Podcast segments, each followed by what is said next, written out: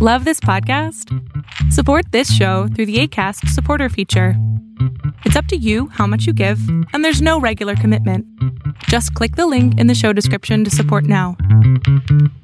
Happy New Year from the DSR Network. We hope you had a safe and happy holiday season. We're excited about our plans for 2022, which will include more member content, exciting partnerships, and programming expansion. To celebrate what we hope to be a successful 2022, we are offering $2 off a monthly membership or $20 off an annual membership. Members receive access to bonus content, member only briefings delivered on Wednesdays and Fridays, access to our member Slack community, an ad free listening experience, and more. To become a member, which goes a long way to supporting our work, please visit bit.ly slash DSR member and use code DSR2022 at checkout. That's bit.ly slash DSR member and use code DSR2022 at checkout. Thank you.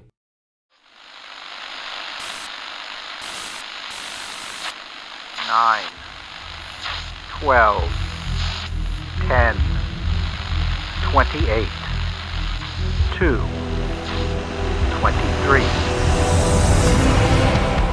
This is Deep State Radio coming to you direct from our super secret studio in the third sub basement of the Ministry of Snark in Washington, D.C., and from other undisclosed locations across America and around the world.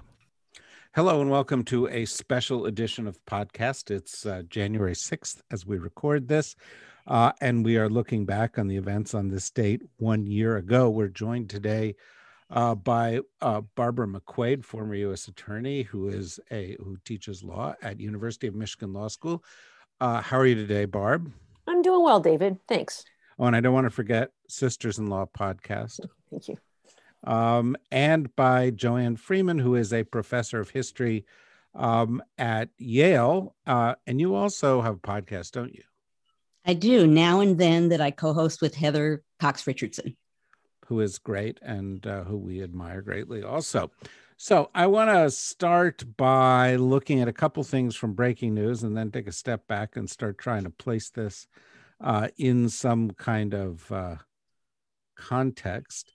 Um, uh, after all, it's January 6th, so it's Epiphany also. We could use some epiphanies about this since there is so much else having been said about it. Um, but uh, I'm going to start first. I'm going to turn to each of you to talk about some of the big uh, speeches that have been made in the past couple of days uh, that draw on your own background. Uh, Barb, I'd like to start with you. Uh, Attorney General Merrick Garland uh, made an address yesterday, spoke to the colleagues at the Department of Justice, but also via television to everybody in the US. Um, it was unusual for Garland because he has not had, you know, a big public profile by choice, I think. Uh, and it was significant because he was addressing issues about which there's a great deal of public interest. What did you think of his speech? David, I thought the speech was A plus. I know there are many out there who thought it was a little too tepid, wanted a more full-throated uh, announcement that Donald Trump is under investigation. But that is just not how the Justice Department rolls.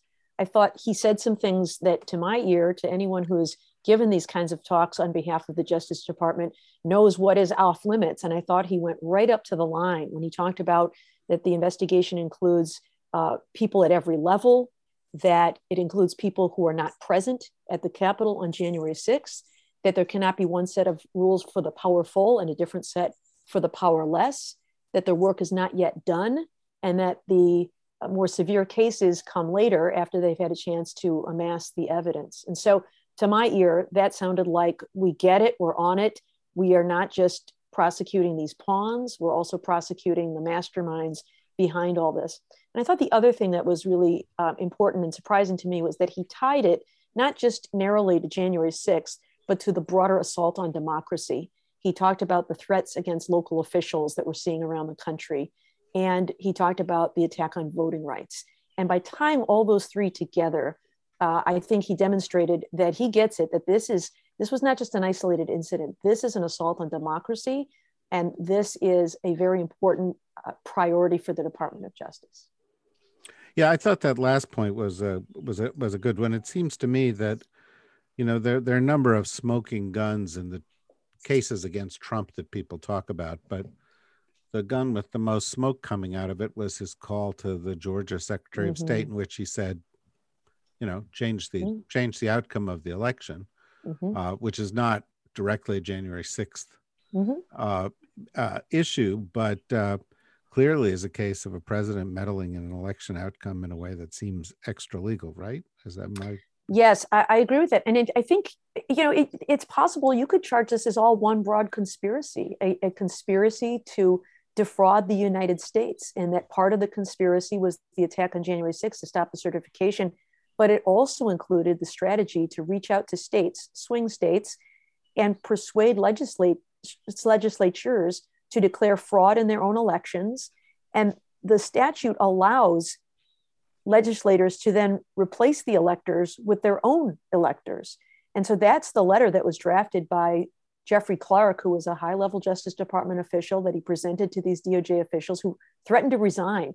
I think that is such an important part of all of this. And so I would imagine that anybody at the Justice Department is, is actually absolutely horrified by Jeffrey Clark's behavior. And that has to be a part of what they're looking at. And it ties into what Donald Trump was trying to do in that call with Georgia. And it's such good evidence of his effort to subvert the, the voters in Georgia. But of course, the, the key element that they have to find is intent to defraud, which means he has to know it was a lie. I, I remember the old uh, Seinfeld episode when George Costanza was coaching Jerry on how to beat a lie detector test, a polygraph. And he said, if you believe it, it's not a lie. And so, did did Donald Trump convince himself that this was all true? I think not. And I think there, but the question is, can you find evidence of that? And I think one of the keys to that is going to be William Barr, who uh, who declared that there was no widespread fraud in the election. Yeah, well, I, I think there's a little clue in the president saying to Raffensperger, you know, I only need 11,348 votes or whatever it was. yeah. Um, which suggested that what he was after was not really the truth, but an outcome. Mm-hmm. Right. Um, uh, Joanne, so the, the other big address uh, actually was two addresses today the vice president of the United States and the president stood up in the Congress uh, and uh, made an address to the nation on, on, in terms of January 6th. Vice President was pretty effective, reminded us that, you know, some of her greatest strengths are as a prosecutor. But the president stood up and he did something that he hasn't really done this explicitly and very forcefully said, look, this is on Donald Trump. Donald Trump is a threat to democracy. Didn't use Donald Trump's name, but it was kind of extraordinary uh, for uh, sitting president to go after his predecessor in this way. What do you think of this? Well, I think um, I probably join a lot of people in um, feeling some sense of relief that that was said out loud, although you're right, it's striking that that came from the president. I think one of the things that happens with everyone focusing on January 6th is it becomes an isolated partisan event. And, and you can say it was an insurrection you can say it wasn't you can you can play the word game that is going on a lot now i think between republicans and democrats. But the fact of the matter is and just as barb was just suggesting this is part of a larger pattern. You know as a historian that's my job is to look for patterns over time. And you can't look at all of the surrounding events of which January 6th is a part, like what's happening on a local level, on a state level with controlling elections, you can't do that without seeing that this is an assault on democracy, on the fundamentals of democracy. There are a lot of people out there, and I confront some of them in my public work, who not only don't think that, but I think don't fully understand what democracy is and how it works. So I think the more that someone can step forward and talk about how this isn't just a day that's important and it's important because the former president was involved with it, but that it's part of a larger pattern that's a major threat. That to me, you know, a year later, looking back to January 6th, at the time, a year ago, I couldn't believe what was happening. And I had a, a huge response like everyone else.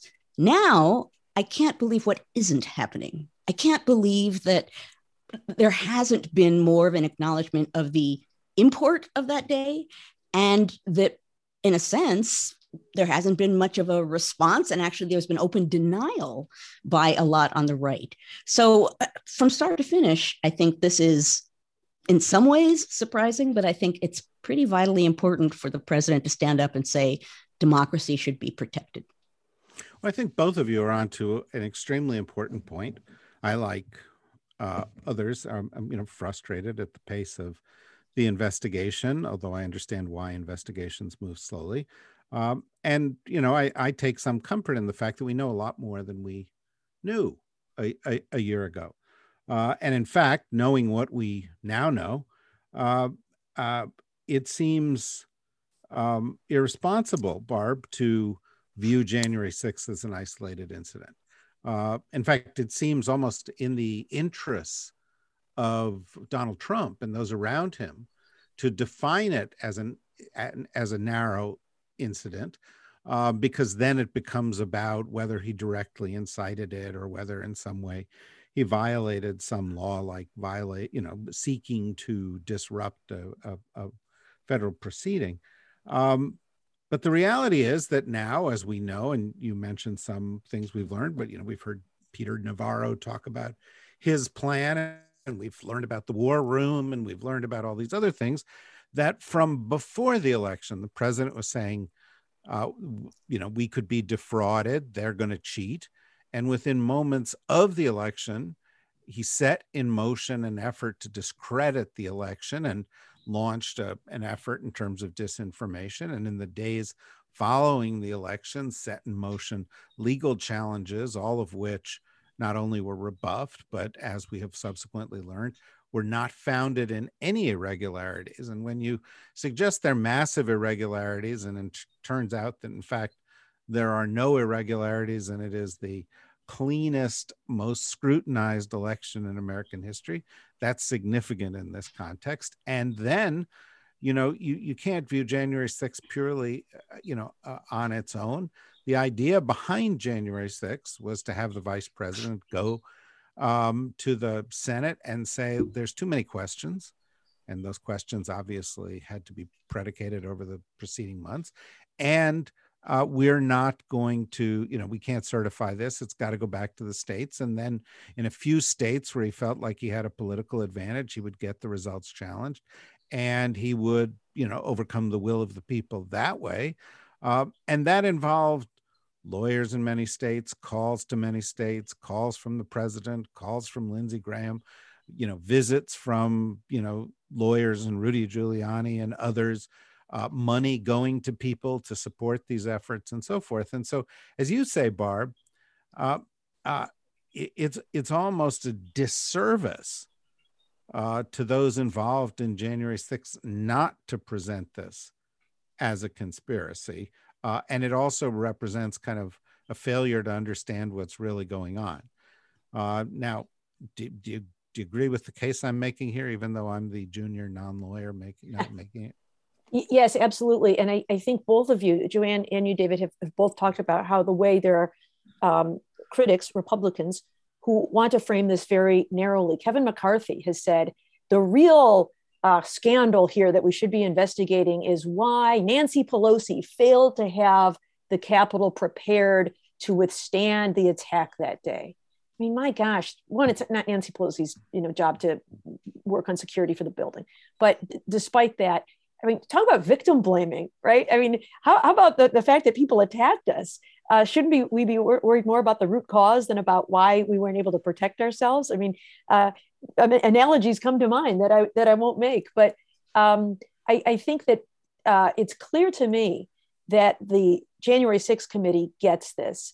Uh, you know, there's been recent reporting that they have divided their 40 plus staffers, and these are all former prosecutors and people who know how to conduct investigations, into five different teams, and they're designated by color.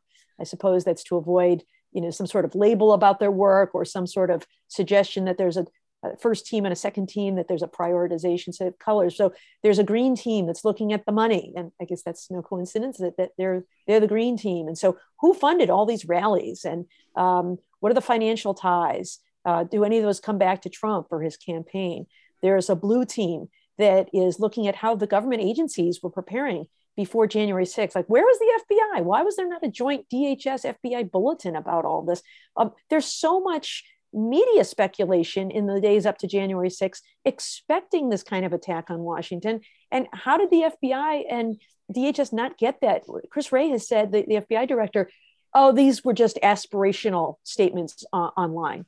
Um, you know, there's reporting that the statements were things like, I'm coming to Washington with January 6th, I'm bringing my guns. so uh, the idea that that's aspirational. So there's a group investigating that. There's a gold team that is examining the efforts by Donald Trump and his allies to pressure uh, DOJ officials and state legislatures to overturn the election. That's the part that interests me the most. I find that just fascinating. There's a red team that's looking into the whole Stop the Steal movement, all the propaganda, all the rallies, the rally on the ellipse. And then there's a purple team that's digging into domestic violence and extremist groups like the Proud Boys and the Oath Keepers and all of those groups. So I think they get it that this is a much bigger issue than simply the attack that occurred on January 6th. And I would like to think that Merrick Garland and others at the Justice Department also get it and are similarly investigating all of those aspects of the conspiracy and not just the events of January 6th. So, you know, picking up on this, Joanne, you know, when we're trying to look for historical parallels, if you define this in terms of, you know, an uprising, uh, a one day event, you know, then you go and you look at US history and you get, you know, I don't know, I don't know, Shays Rebellion or Fries Uprising or or you know some some you know the whiskey rebellion or something you know people deciding they're not going to pay taxes those those those were all those kind of things. But uh, but but they're very narrowly defined and they tend to be defined around a clash um the battle of blair mountain you know the you know even though that was part of a longer series of conflicts around coal. But um if you look at this as a bigger plan, a bigger plot to subvert democracy, whether you call it a conspiracy or not, this becomes more extraordinary because there are very few analogs in American history, um, other than you know the, the, the lead up to the Civil War when people planned uh, uh, secession, or or perhaps um, the activities of the nemesis of your favorite guy, Alexander Hamilton, Aaron Burr, who decided that he was going to, you know, create his own little empire in the Southwest. And, you know, there was quite a, a plot leading up to that. What are the what are what are the analogies? And of course, none of them involve a president, do they? Right. So so there is, as you're suggesting, a, a long history uh, in American history of various insurrections or rebellions. As you note, they're usually very targeted at a specific tax that people don't like or um, a specific policy that they don't like. They're narrow, they're not explicitly attempts to overthrow the government. That's an issue that, if you go all the way back to the founding, what the founders were most worried about when they were setting this government in motion was demagogues because in their mind, a lot of them distrusted the idea of democracy. They didn't consider our government a direct democracy, but it was very democratic compared with the rest of the world. And what they understood about democracy, and they looked back over the past, was the vulnerability of any democratic government is a demagogue. And a demagogue gets into power and appeals to the people and feeds them words and evokes their passions in a way that pulls them all into him. And then once he has power, he does whatever he wants and that that's the system in and of itself by definition is vulnerable to that. They talk about it a lot. It's kind of remarkable when you look back over their writings and their letters to each other. That's that's fear number one as a demagogue. And that's because they're nervous about the power of the people in a democracy. So you're right. It is not so much the case that so that's part of what's extraordinary now is a president's involvement in it but again, even fearing demagogues, you have people who want to rise to power, but rising to power on the ashes of democracy, to be dramatic about it, that's a, a distinct case. That's a that, to have a president step forward in the still the full authority of the presidency and endorse or encourage or not prevent, whatever verb you want to fill into that space, to act in that capacity to literally overturn the electoral process. That's that's really distinctive. It's part of why, um, to speak really broadly, it's part of why the Constitution matters as much as it does. One of the things that that early generation of people assumed was that the Constitution had to be understood by people as not just a piece of paper, but a national agreement it had to be something that couldn't be easily changed because that was the only thing that people could appeal to in a moment like this. But here we are in this moment, and all kinds of norms have been violated. And now the Constitution itself is in a variety of different ways being questioned or pulled or pushed.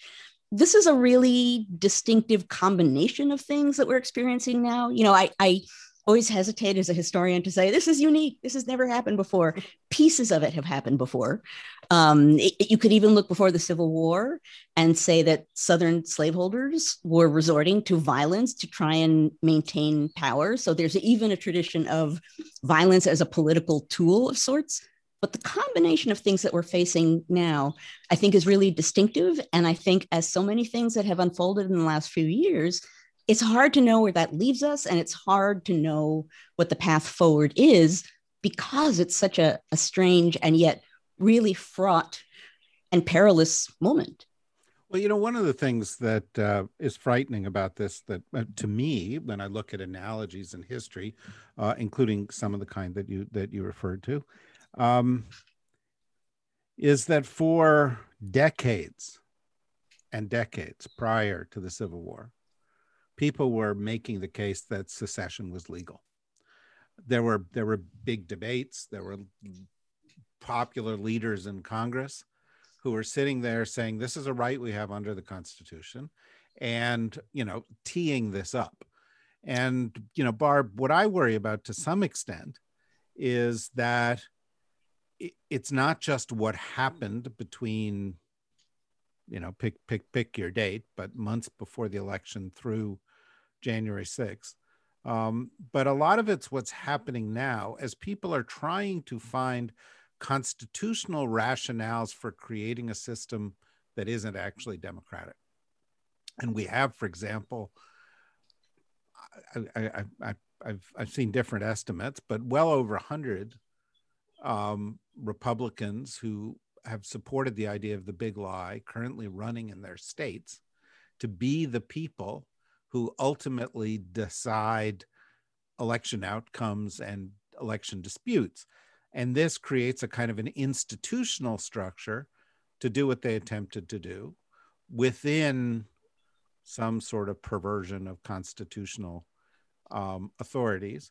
Um, and it strikes me that that's one of the reasons that making the conspiracy case is so important because you need to send a message that collaborating with other people to undermine the will of the people even when you do it behind the fig leaf of some kind of legal authority, um, is, you know, the step on the road to authoritarianism and and demagoguery, as Joanne was talking about. Yeah, I think that's a really good point. Not one that I had thought about uh, tying it to before, but I guess if you think about the words of Merrick Garland yesterday, he certainly did so because he talked about voting uh, legislation that is suppressing the right to vote in connection with this attack on democracy. And you think about states like Georgia and others where they have created uh, a specific mechanism for their legislators to uh, throw out the electors in the case of a disputed election and substitute their own view. You know, there's already this provision in the US Constitution that talks about that, but the, the phrase it uses is a failed election. And I think, and Joanne may know better, what, what they had in mind at the time was you know, what if there's some act of God and you just can't get to the polls that day? There's a hurricane. And so no one voted in the state of South Carolina on election day. Our election failed. And so that means we don't have a slate of electors to send uh, to represent our state. And so, uh, in that drastic case scenario, as a last resort, we'll let our legislature cast those ballots so that South Carolina doesn't go without a representation in deciding who the next president will be. I think that's all done, you know, a, a good idea done in good faith. But as you say, it, it, it, what it allowed for in this instance, this is the memo written by John Eastman and also the draft letter that Jeffrey Clark uh, drafted.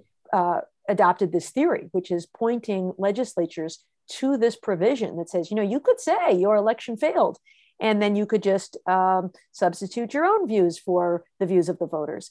Um, if they specifically, in their own state laws, enact laws that give them very specific reasons for doing this beyond a failed election, meaning a, you know an act of God or a hurricane, but just in a disputed election or widespread fraud or whatever they want to call it, it legitimizes what the shocking, uh, you know, that legislatures are substituting their votes for the will of the people. And I think this constant drumbeat of election fraud is what gives them the cover to do that, uh, in spite of the fact that there's just no evidence whatsoever. You know, you've probably seen these too. I've seen some of these man on the street interviews that have been done by reporters in recent days about the election. And there are people who are absolutely convinced, despite the complete absence of evidence, that Donald Trump won the election and Joe Biden stole it because they flipped seats. Um, and if you think about it, Donald Trump laid the groundwork for that well before the election. Talked about, well, vote by mail, that's going to be fraud. It's going to be fraud. And oh, guess what? His prophecy came true. Um, it's, it's amazing to me how willing people are to believe what they want to be true. And so I do think that those laws David, that are designed to give legitimacy to legislatures who want to substitute their own decisions for the decisions of the people are really dangerous and damaging. And if there's going to be any scenario where that's allowed, it really ought to be a last case scenario. And in fact, if anything, if that's what they're really worried about, it makes the case for not having voting in one day, but having a period of voting over a period of time so that there is some act of God. Uh, one day of bad weather can't eliminate your election. Um, yeah, well, I, and I don't say, I hope I don't offend too many people when I say this. I'll offend some, but I, whenever I hear people say, well, you know, I believe this to be the case, you know, like eight and 10 Americans believe in the literal existence of angels. Um, you know, they're, you know, pick, pick your own metric, but they're, there, there are a lot of metrics out there that suggest belief and facts are you know disconnected at a, at a fundamental level.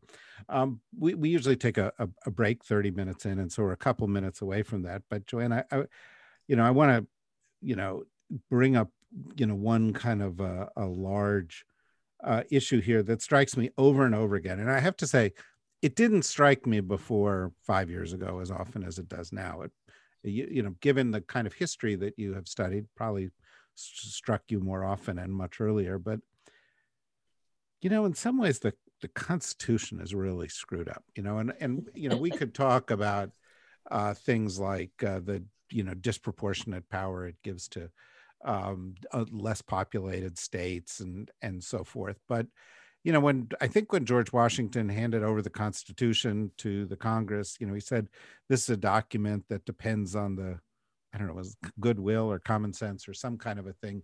Um, uh, and of course, depending on that is a, is a big mistake um, and because it doesn't exist. It's why we didn't have the kind of provisions against presidential corruption that would have been handy in the past uh, several years.